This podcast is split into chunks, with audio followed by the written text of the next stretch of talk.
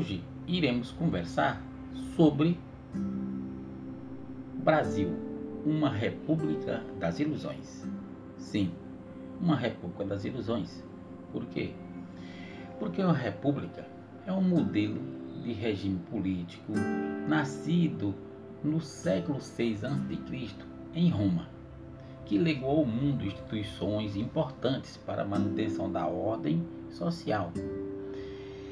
E é da estrutura da República Romana que deriva as principais instituições políticas modernas, como o parlamento, constituído por membros representantes da população. O parlamento, hoje em dia, compõe a estrutura política tanto de regimes presidencialistas, né, como de regimes parlamentaristas, onde aí só muda o chefe de Estado. Do regime parlamentarista, o chefe do Estado, né, o chefe do Estado é o, é o coordenador, certo? É o coordenador da política, que é o primeiro-ministro, e no regime presidencialista, quem coordena a política e articula é o próprio presidente, tá certo? Esses dois, esses, esse regime republicano dá esse direito, né, a essas composições existentes no mundo afora. Assim, a partir de mil setecentos e oitenta e nove, nasce a República Democrática do Brasil, e com ela nasce o sonho da independência, da liberdade e da inclusão social.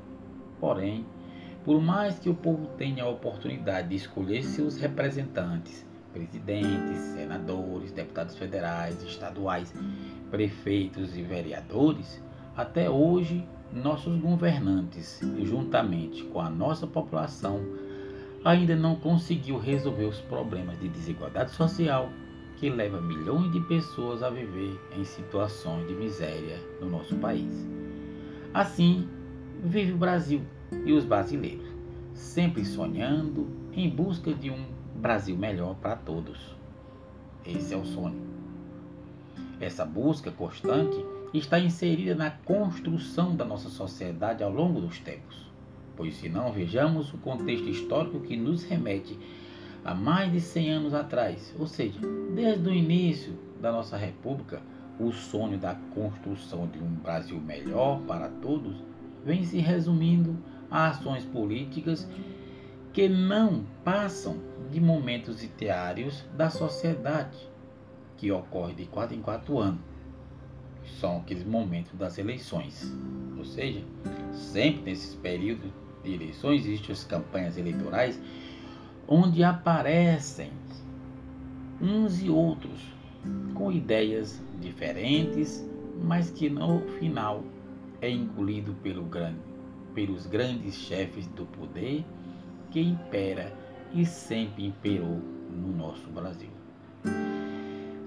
O grande capital, representado pelos senhores do capital e das empresas, os trabalhadores no final estarão sempre na luta, faltando sempre o principal, que é o poder na sua mão, que é sempre usurpado pelos senhores que se dizem defensores do povo. Pois bem, se não vejamos que diante de mais de cento e trinta anos de república, os sonhos e a realidade continuam do projeto do Brasil e dos brasileiros.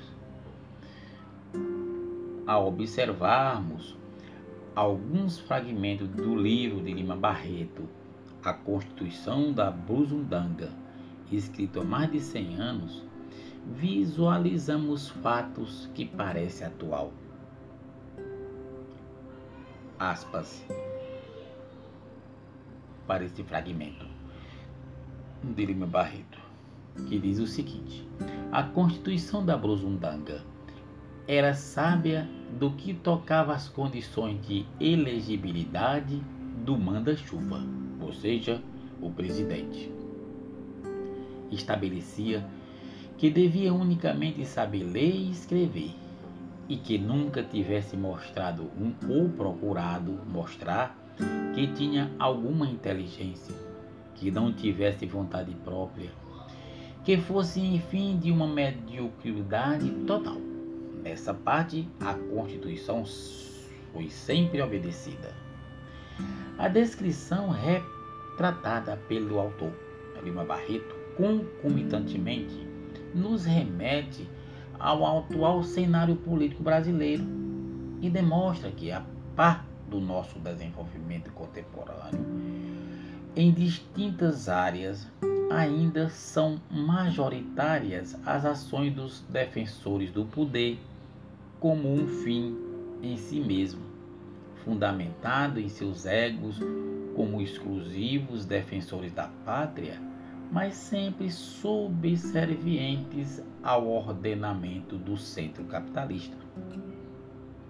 Vale ressaltar que estes patriotas são vorazes e violentos quando se trata de usufruir das benesses do poder, sem nenhuma preocupação ou o mínimo de empatia com a realidade e o sofrimento do próximo. São os donos do poder e esquecem que a pátria pertence a todos. Portanto, o Lima Barreto, no seu livro A República dos Bruzundangas,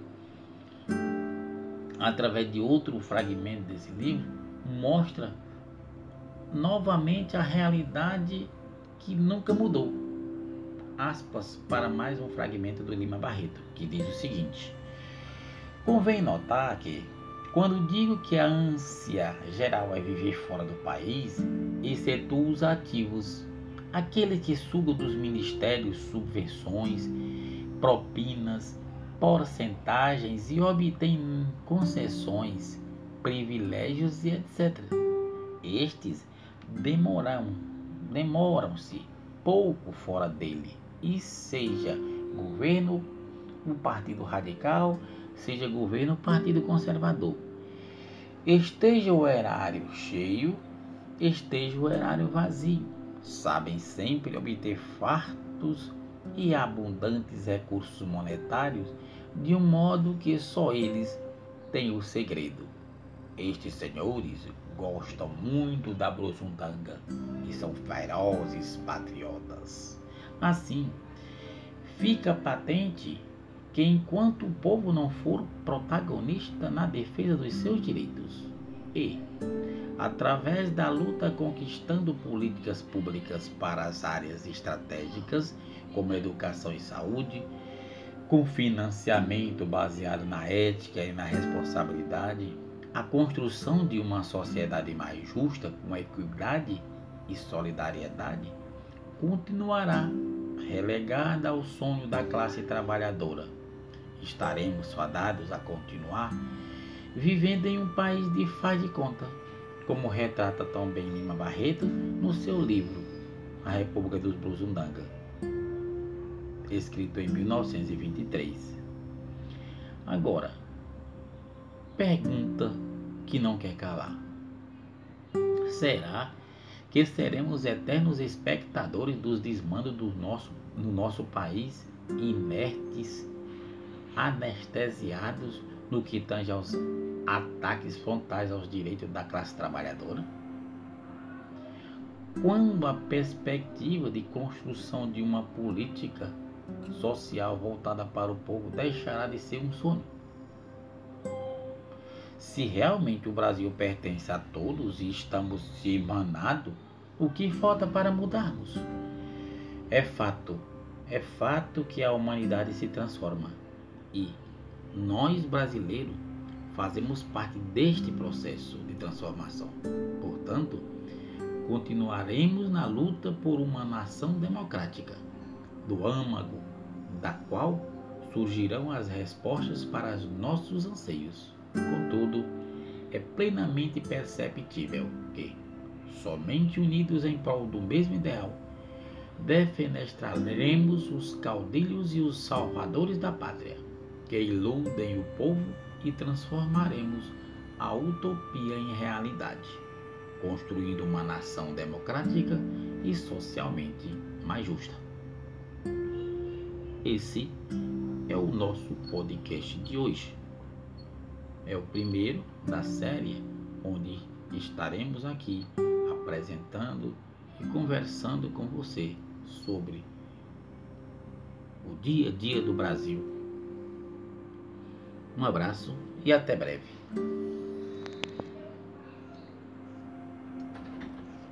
Wow.